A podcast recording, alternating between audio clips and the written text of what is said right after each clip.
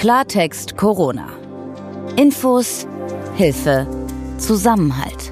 Ein Podcast von gesundheithören.de und der Apothekenumschau. Einen schönen guten Tag. Noch vor einem guten halben Jahr, da war so eine typische Rotznase bei Kindern wirklich nichts Ungewöhnliches, also nichts weswegen man sich jetzt groß Sorgen gemacht hätte. In Corona-Zeiten ist das anders und bei vielen ploppt dann gleich die Frage auf, hat sich das Kind eben mit Corona angesteckt? Bei den meisten Kindern und Jugendlichen, da verläuft diese Krankheit zwar eher mild, das kann man sagen, aber manchmal müssen auch Kinder ins Krankenhaus. Wie gefährlich kann Covid-19 dann für sie werden? Das fragen wir heute den Kinder- und Jugendarzt Dr. Jakob Armann. Er forscht an der Uniklinik in Dresden zu dem Thema. Außerdem hat Russland ziemlich überraschend verkündet, es habe einen Corona-Impfstoff zugelassen. Wenn das richtig wäre, dann wäre das der erste Impfstoff weltweit, den Menschen auch wirklich nutzen könnten. Bei uns wirft das vor allem viele Fragen auf. Wie wirksam soll dieser Impfstoff sein und wie sicher kann er denn sein? Auch das besprechen wir in dieser Folge. Klartext Corona ist ein Podcast von gesundheithören.de und wir gehören zur Apothekenumschau. In unserer Redaktion hier, da arbeiten Ärztinnen und Apotheker, die auch Journalisten sind und wir erklären medizinische Zusammenhänge so, dass es jeder versteht. Mein Name ist Peter Glück. Und ich bin Dr. Dennis Ballwieser. Heute ist Donnerstag, der 13. August 2020. Das Paul-Ehrlich-Institut, das ist die Behörde, die hier in Deutschland Impfstoffe prüft und zulässt. Und das Paul-Ehrlich-Institut, das meinte vor kurzem noch, ein Impfstoff, der kommt frühestens Ende des Jahres. Und das wäre noch eine sehr optimistische Einschätzung. Jetzt hat vorgestern der russische Präsident Putin überraschend verkündet, Russland habe jetzt einen Impfstoff gegen Corona entwickelt und der sei auch bereits zugelassen. Also die gesamte Bevölkerung könne sich jetzt mit diesem Impfstoff gegen das Virus impfen lassen. Das klingt erstmal ziemlich sensationell, aber es sind da auch bereits reichlich kritische Stimmen laut geworden. Jetzt, äh, Dennis, hast du dir mal genau angeguckt, was es da an Infos aus Russland gibt? Du als Arzt, was sagst du zu diesen Meldungen, die es da jetzt gegeben hat? Ich würde mal mit der Einschätzung eines Kolumnisten von dem bekannten Wissenschaftsmagazin Science anfangen, der das in seiner Kolumne in dieser Woche einen lächerlichen Werbetrick genannt hat. Das ist, sind jetzt okay, ziemlich harte Worte. harte Worte, aber das kann man sauber herleiten, wo dieses vernichtende Urteil herkommt. Und ehrlicherweise ist das auch in Deutschland bei vielen, die sich mit dem Thema beschäftigen, die Quintessenz, das Fazit, wenn man sich das angeschaut hat. Ähm, das klingt erstmal sensationell, aber da ist ganz viel Luft drin und ganz wenig Substanz. Vielleicht kannst du das mal versuchen, grundsätzlich und einfach zu erklären. Was ist das für ein Stoff, den Sie da in Russland entwickelt haben? Wie soll der funktionieren und, und wer hat den eigentlich entwickelt? Es gibt in Russland ein Institut, das diesen äh, Wirkstoff entwickelt hat. Und das verwendet auch ein Verfahren, das auch von anderen Firmen in der ganzen Welt angewandt wird und wo es auch Studien dazu gibt, ob auf diesem Weg ein Impfstoff so entwickelt werden kann, der auf der ersten Ebene sicher ist und auf der zweiten Ebene das tut, was wir erwarten, nämlich eine Antikörperproduktion gegen SARS-CoV-2 auszulösen und damit dann drittens hoffentlich eine Infektion mit dem Virus und eine Covid-19-Erkrankung auszulösen das, also das Auslösen zu verhindern. So, und das Kritische ist jetzt nicht, wie die russischen Wissenschaftler das gemacht haben, nämlich indem sie ähm, Informationen von dem SARS-CoV-2-Virus genommen haben und in ein anderes Virus quasi eingebaut haben. Das wird dann dem körpereigenen Abwehrsystem präsentiert also durch die Impfung. Ja, mhm. es kommt in den Körper rein, dann erkennt der Körper halt, dass da ein Eindringling ist und bildet gegen diese SARS-CoV-2-Informationen in dem Impfstoff Antikörper. Und wenn jetzt das echte Virus kommt, so ist dann der Gedanke, dann attackieren diese Antikörper, die das Immunsystem schon gebildet hat, das Virus und das Virus kann Covid-19 nicht mehr auslösen. Aber es liegt nicht daran, dass das Wissenschaftler aus Russland sind oder dass das Ganze in Russland passiert. Das ist wirklich ein, ein Vorgehen, das ist völlig in Ordnung. Und auch wie die Wissenschaftler in Russland das machen, das kann alles in Ordnung sein. Das Problem ist viel mehr. Man kann zu jedem Zeitpunkt sich hinstellen und irgendein Medikament hier einen Impfstoff zulassen und einfach erklären, der sei jetzt sicher und erprobt. Und wenn man dann aber schaut, dann muss man das auch belegen können. Und das ist eben hier nicht so. Ganz viel zu diesem Impfstoff ist nicht bekannt. Es ist ganz wenig nur veröffentlicht dazu. Und nach allem, was wir heute wissen, ist dieser Impfstoff über einen sehr kurzen Zeitraum an einer sehr kleinen Gruppe von Menschen untersucht worden, so dass man zum heutigen Zeitpunkt vielleicht sagen kann, okay, bei dieser kleinen Gruppe von Menschen hat es erstmal keine schwerwiegenden Nebenwirkungen gegeben. Und äh, bei dieser kleinen Gruppe von Menschen hat es vielleicht auch schon nachweisbar eine Reaktion gegeben, die zur Antikörperproduktion geführt hat. Um jetzt aber sich hinzustellen und zu sagen, wir haben einen erstens sicheren Impfstoff, der zweitens bei einer großen Gruppe der gesamten Bevölkerung letzten Endes in der Lage ist, die Antikörperproduktion auszulösen und dann auch den Schutz vor der Erkrankung zu bieten, fehlen jegliche Daten, die das irgendwie belegen würden. Ich habe ja im Laufe dieses Podcasts, den wir ja auch schon ein paar Monate machen, gelernt, dass es da verschiedene Testphasen gibt. Und es gibt ja bereits weltweit mögliche Impfstoffe, die eben gerade in diesen Testphasen unterwegs sind. Die laufen aber eben noch und ähm, also verstehe ich das richtig, dass die Russen da jetzt praktisch eine Abkürzung genommen haben? Sie haben letzten Endes ganz an der Wissenschaft vorbei eine politische Entscheidung getroffen, würde mhm. ich jetzt mal sagen. Meine Einschätzung heute. Also bei der Impfstoffzulassung gibt's drei, vier Stufen, Phasen, die man durchlaufen muss. Und die erste Phase findet an ganz wenigen Menschen statt. Da geht es um die Sicherheit. Und dann kommt normalerweise eine zweite Phase, die findet schon an deutlich mehr Menschen statt. Da ist man zum einen auf der Suche nach äh, bestimmten Nebenwirkungen, die das vielleicht auslösen kann. Und zum anderen überprüft man schon mal an einer deutlich größeren Gruppe von Menschen, wie der Impfstoff quasi wirkt und welche Dosis sich zum Beispiel Beispiel einsetzen kann. Und erst dann in der dritten Phase kann ich quasi an Tausenden, Zehntausenden Menschen ausprobieren, ob die Wirkung auch eintritt, die ich haben will, nämlich dass die Antikörper produziert werden und ob diese Antikörper dann auch tatsächlich die Erkrankung verhindern. Und, und sagst du jetzt, dass diese auch diese letzten Phasen gar nicht gemacht wurden oder wurde es nur nicht äh, dokumentiert? Es könnte jetzt theoretisch sein, dass die schon gemacht worden sind. Praktisch reicht dafür die Zeit gar nicht. Jetzt muss man noch mal sagen, woher kommen denn die Informationen zum Beispiel vom Paul-Ehrlich-Institut, dass wir hier damit rechnen können, dass wir vielleicht im Frühjahr 2021 einen Impfstoff haben, der diese drei Phasen durchlaufen hat. Naja, weil es halt so lange dauert, die einzelnen Phasen hintereinander zu durchlaufen, entsprechend auch einfach die Zahl an Menschen mit einem geschaffenen Impfstoff in Berührung zu bringen und diese ganzen Daten zu erheben. Das kann man nur in einem gewissen Rahmen beschleunigen. Nochmal zur Erinnerung. Normalerweise passiert das in 10 bis 15 Jahren. Mhm. Wir sind jetzt bei der Zeitachse, die das Paul-Ehrlich-Institut angibt, schon bei unter einem Jahr oder eineinhalb Jahren. Und jetzt sagen die äh, russischen Politiker, es sind ja nicht mal die Wissenschaftler, die das sagen, sondern der russische Präsident sagt, sie hätten das jetzt quasi innerhalb von noch weniger Monaten geschafft. Also theoretisch ist es jetzt vorstellbar, dass die irgendwo die Daten haben, sie nur noch nicht veröffentlicht haben.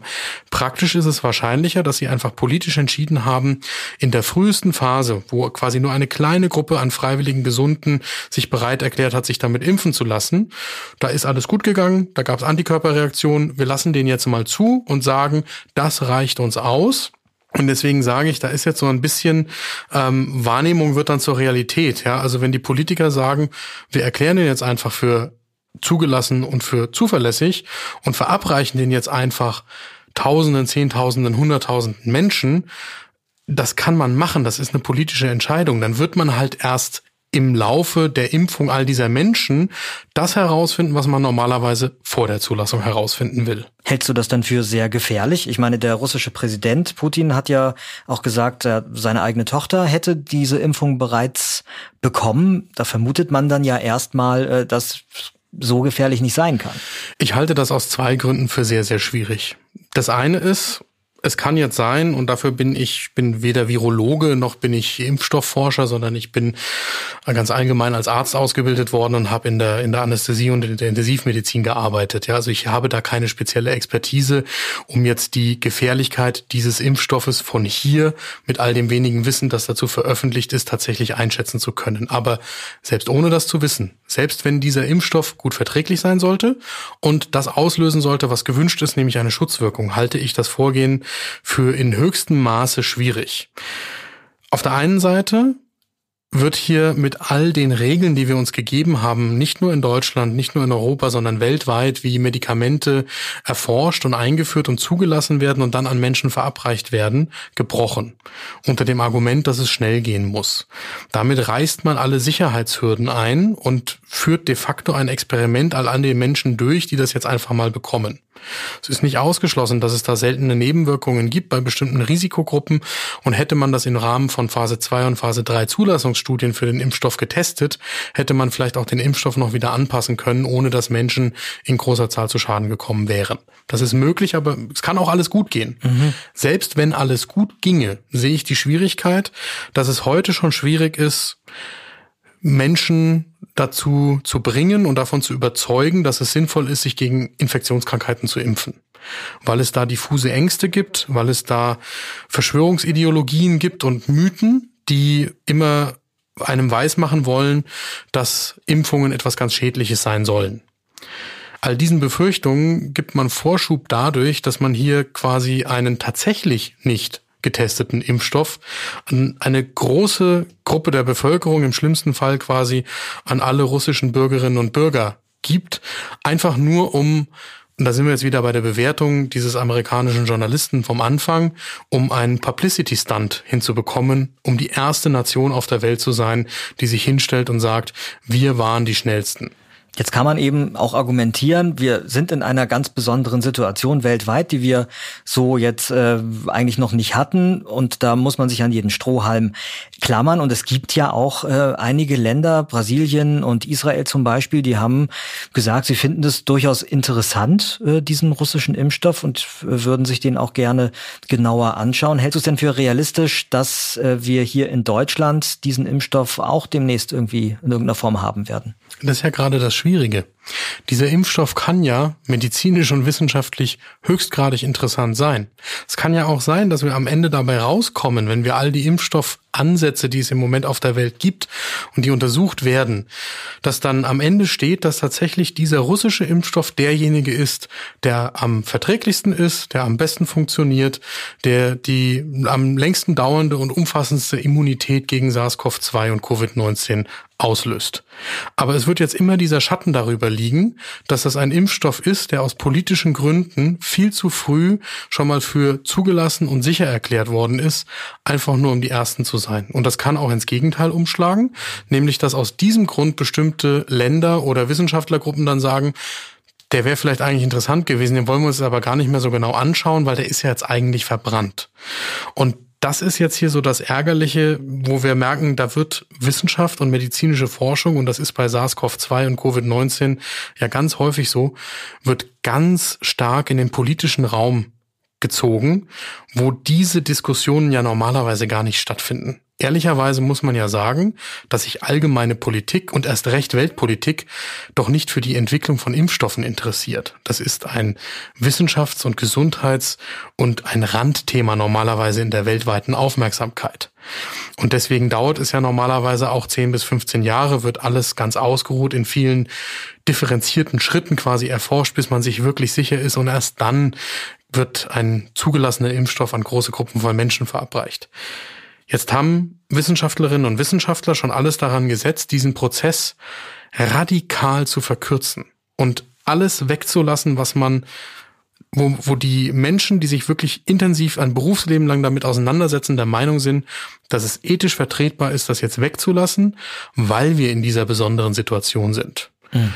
Und wenn man jetzt da immer noch versucht, quasi immer noch eine Stufe der letzten eingezogenen Sicherheitsnetze wegzuschneiden, dann passieren aus meiner Sicht zwei Dinge. Das eine ist, es kann irgendwann tatsächlich gefährlich werden.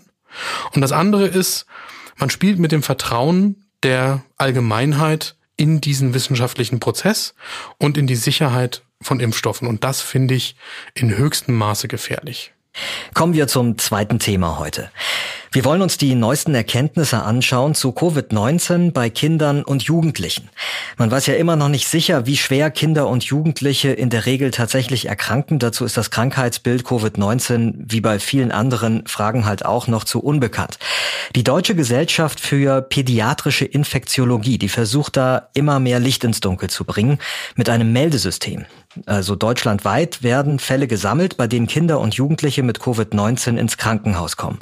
Und wir hatten dieses System zu Beginn der Pandemie hier im Podcast schon mal vorgestellt. Heute möchten wir mal nachfragen, was die Forschenden da mittlerweile dazugelernt haben. Und natürlich interessiert uns, was das für die Behandlung von schwerkranken Kindern bedeutet. Zu Gast heute im Podcast ist Dr. Jakob Armann. Er arbeitet an der Uniklinik für Kinder- und Jugendmedizin in Dresden. Und er ist einer von denen, die diese Studie begleiten. Hallo, Herr Dr. Armann. Hallo, Herr Glück. Also herzlichen Dank, dass Sie sich Zeit heute für uns nehmen. Die Studie, über die wir sprechen, heißt Covid-19 Survey und die läuft jetzt seit fünf Monaten ungefähr. Wie viele Kinder und Jugendliche in Deutschland mussten denn bislang mit Covid-19 ins Krankenhaus? Also Stand heute haben wir Meldungen von 203 Kindern und Jugendlichen im Alter von 0 bis 19 Jahren, die aufgrund einer Covid-19-Erkrankung stationär behandelt werden mussten. Und äh, wie schwer ist die Krankheit dann bei denen verlaufen, kann man das sagen? Zum einen kann man sagen, dass ungefähr 15 Prozent dieser Kinder intensivmedizinisch behandelt werden mussten, also schon einen etwas schwereren Verlauf hatten. Auf der anderen Seite konnten bis auf zwei Kinder alle ohne Folgeschäden wieder entlassen werden, was natürlich sehr schön ist. Es gibt einen tragischen Fall, von dem wir wissen, wo ein Kind auch verstorben ist an einer Covid-19-Erkrankung und ein Kind hat ähm, gewisse Restsymptome ähm, beibehalten. Insgesamt aber eben dann doch ein eher gutartiger Verlauf bei den meisten Kindern, selbst denen, die initial schwerere Symptome hatten. Konnten Sie denn schon ähm, beobachten, ob es Faktoren gibt, auch bei Kindern, die einen Einfluss nehmen darauf, wie die Krankheit verläuft? Also zum Beispiel, wie alt die Kinder sind oder ob sie männlich, weiblich sind oder halt auch bestimmte Vorerkrankungen haben? Also bezüglich Geschlecht konnten wir keinerlei Unterschiede feststellen.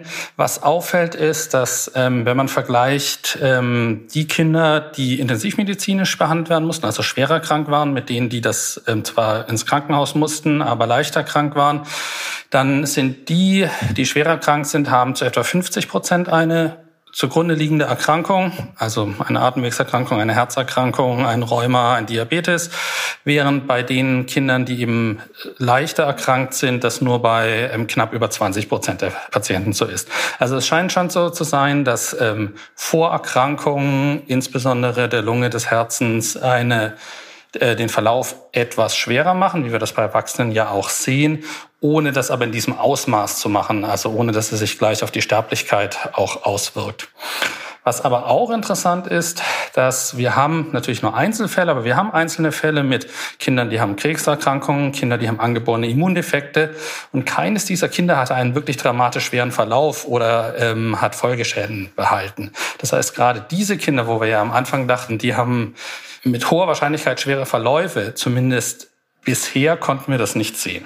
Ist das denn ähnlich wie bei Erwachsenen, die, also diese Erkenntnis, oder ist das was anderes, was Sie da beobachten konnten? Das ist durchaus ähnlich wie bei einer, bei einer Erwachsenen ist natürlich das, also das, der Risikofaktor Nummer eins ist einfach das Alter. Den haben wir bei den Kindern natürlich nicht. Und dann kommt ja auch bei den Erwachsenen die Vorerkrankung vor allen Dingen im Herz-Kreislauf-System, Diabetes und ähnliches. Und das bildet sich zumindest ähnlich so ab, aber zu einem deutlich geringeren Ausmaß bei den Kindern.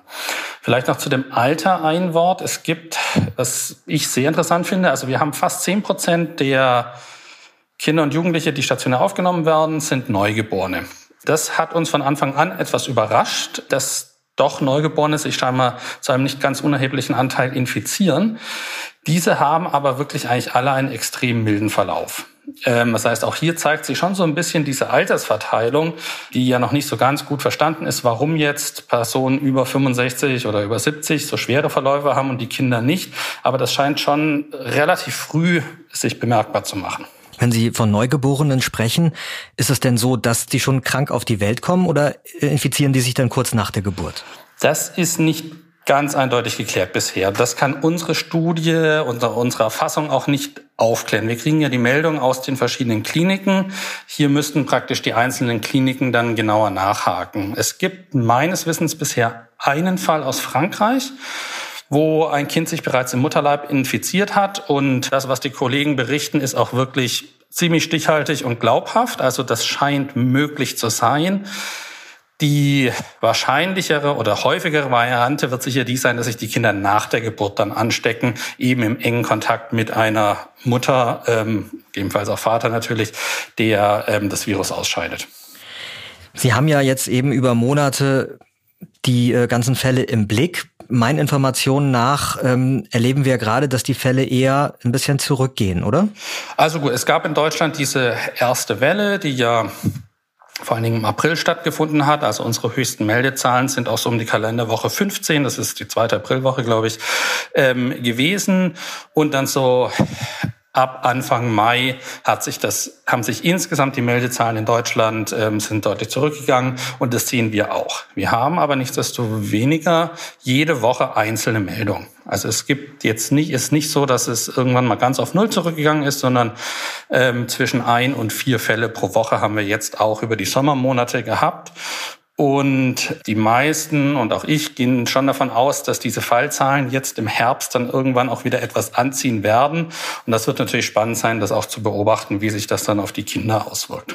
Aus der Beobachtung dieser äh, Fälle gibt es da denn schon etwas, was Sie daraus gelernt haben bereits? Also was dann die Behandlung angeht zum Beispiel? Man muss ja leider sagen, dass bisher keines der Medikamente, die von denen man anfangs gehofft hat, dass sie eine starke Wirkung auf die Erkrankung haben, sich wirklich durchgesetzt haben. Auch im Erwachsenenbereich nicht. Im Kindesalter ist es einfach so, dadurch, dass die Kinder am Ende ja alle auch ohne spezifische Medikamente wieder gesund geworden sind, also mit symptomatischen Maßnahmen. Die brauchen vielleicht Sauerstoff, die brauchen ähm, fiebersenkende Mittel, aber direkt spezifische Medikamente wurden ähm, in Deutschland bei den uns ähm, vorliegenden Fällen bisher praktisch nicht eingesetzt und waren aber demnach auch nicht notwendig, wenn man sieht, dass ja doch eigentlich alle Kinder das Krankenhaus geheilt entlassen. Okay, dann lassen Sie uns mal auf das Thema Spätfolgen schauen, weil bei Erwachsenen ist da ja auch schon viel drüber berichtet worden, dass es eben einige gibt, die nachdem sie Covid-19 durchgemacht haben, noch sehr lange chronisch erschöpft sind ähm, oder auch länger nichts mehr schmecken oder riechen können. Ist das bei Kindern und Jugendlichen auch so? Also die Frage kann ich jetzt aus unserem ähm, Covid-19-Survey der DGPI so nicht beantworten, weil hier die Erfassung mit Entlassung aus dem Krankenhaus endet. Dann wär, ähm, die Kollegen berichten uns dann über den Fall und eine Weiterverfolgung ist, äh, findet über diesen Survey nicht statt. Aus jetzt anderen Studien, die wir hier in Dresden auch machen, sehen wir, dass das im Kindesalter zumindest auch deutlich geringer ist bei den Erwachsenen. Ähm, also wir verfolgen zum Beispiel Familien, die, äh, wo mindestens ein Mitglied sicher eine Covid-19-Erkrankung hatte und das, was Sie berichten, diese langanhaltende Erschöpfungsphasen, Konzentrationsstörungen, das wird uns so bisher von den Kindern nicht berichtet. Richtig gute Nachverfolgung gibt es aber nicht und das wollen wir jetzt eben auch aufbauen, dass wir uns die Fälle, die wir haben von Kindern, dass wir uns die auch wirklich über ein halbes Jahr, ein Jahr lang angucken, um wirklich herauszukriegen, was auch bei den Kindern gegebenenfalls sich durch diese Infektion ähm, verändert. Jetzt weiß ich, dass Sie Ihre Studie ja Ende Mai nochmal mit einer zweiten Erhebung ergänzt haben. Darin ist die Rede von einem Krankheitsbild, das Sie PIMS nennen. Können Sie vielleicht kurz erklären, was man sich darunter vorzustellen hat? PIMS steht für Pediatric Inflammatory Multisystem Syndrome. Das ist im Endeffekt eine Beschreibung eines inflammatorischen Krankheitsbildes, das man ähm, bei Kindern und Jugendlichen gehäuft bemerkt hat. Ähm, so ungefähr drei bis vier Wochen nachdem die erste Covid-19-Welle ähm, über verschiedene Länder hinweggegangen ist. Die ersten Berichte kamen aus England, aber es kamen ganz schnell andere Länder, die es auch gesehen haben. Das heißt, es ist eine Immunaktivierung, kann man sagen, die einen dann krank macht, weil das Immunsystem praktisch überreagiert. Und das an sich ist kein unbekanntes Krankheitsbild bei Kindern. Das sehen wir immer wieder. Das kann unter anderem durch Virusinfektionen getriggert werden. Und was sich eben gezeigt hat, dass SARS-CoV-2, dieses neue Coronavirus, scheinbar dieses Krankheitsbild in einem besonderen Ausmaß triggert. Können Sie das nochmal genau beschreiben? Weil das ist, scheint ja eine irgendeine Form von entzündlicher Reaktion zu sein, wenn ich das richtig verstehe? Oder also was, was, was genau ist dann entzündet? Das kann eben sehr vielfältig sein. Häufig sind ähm, die Blutgefäße mit betroffen, vor allen Dingen auch die Blutgefäße des Herzens. Ähm, das ist auch das, was diese Erkrankung dann sehr gefährlich machen kann, wenn sie nicht behandelt wird. Aber es können auch alle anderen Körperstrukturen beteiligt sein. Klassischerweise sind es die Schleimhäute, vor allen Dingen im Mundbereich. Die Lymphknoten schwellen an. Lungenfälle können betroffen sein. Es kann sich Wasser dort einlagern. Also es kann wirklich jede Struktur kann betroffen sein. Ganz klassisch, wie gesagt, die Schleimhäute, die Lymphknoten und die ähm, Blutgefäße, die vor allen Dingen das Herz versorgen. Jetzt ähm, sind ja in den ersten Bundesländern äh, in Deutschland die Sommerferien zu Ende gegangen und Schulen und Kitas kehren langsam wieder in den Regelbetrieb zurück oder versuchen das, haben das vor. Was ist denn da Ihre Einschätzung? Gehen Sie davon aus, dass das dazu führt, dass die Zahlen der kranken Kinder und Jugendlichen in Krankenhäusern, die dort behandelt werden müssen, dass diese Zahl wieder ansteigen wird? Ich denke, dass im Herbst wieder ein Anstieg der Fallzahlen kommen wird, so wie das für andere Atemwegsviren auch ist. Ähm, ich glaube nicht, dass die Schulen an sich der große Treiber oder auch die Kindergärten der große Treiber dieser ähm, Pandemie sind. Ich glaube, dass hier das SARS-CoV-2-Virus anders ist als zum Beispiel das Influenza-Virus oder andere typische Atemwegsviren, wo wir wissen, dass die sich in den Kindergärten, in den Schulen massiv ausbreiten und von dort in die Familien getragen werden.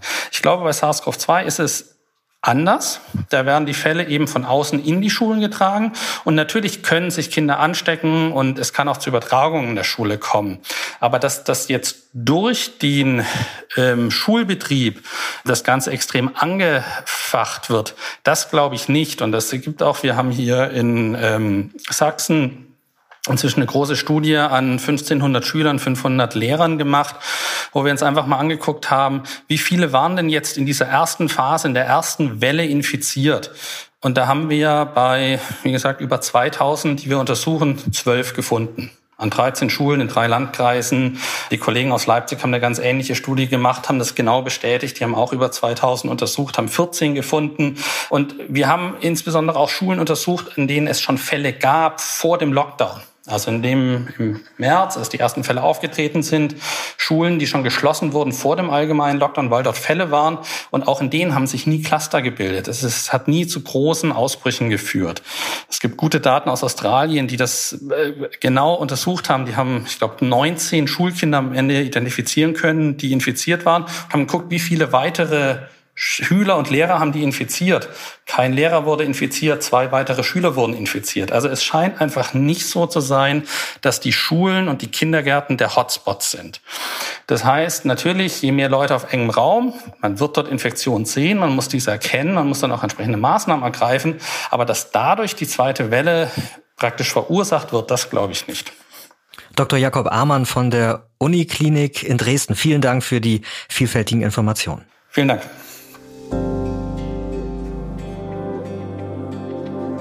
Auf den Straßen, da sieht man ja momentan Mundschutze in allen erdenklichen Ausführungen. Mit afrikanischen Mustern habe ich letztens welche gesehen. Man sieht eben auch durchsichtige Sachen, zum Teil in Bayern, zum Beispiel ähm, weiß-blaues Rautenmuster und so weiter und so fort.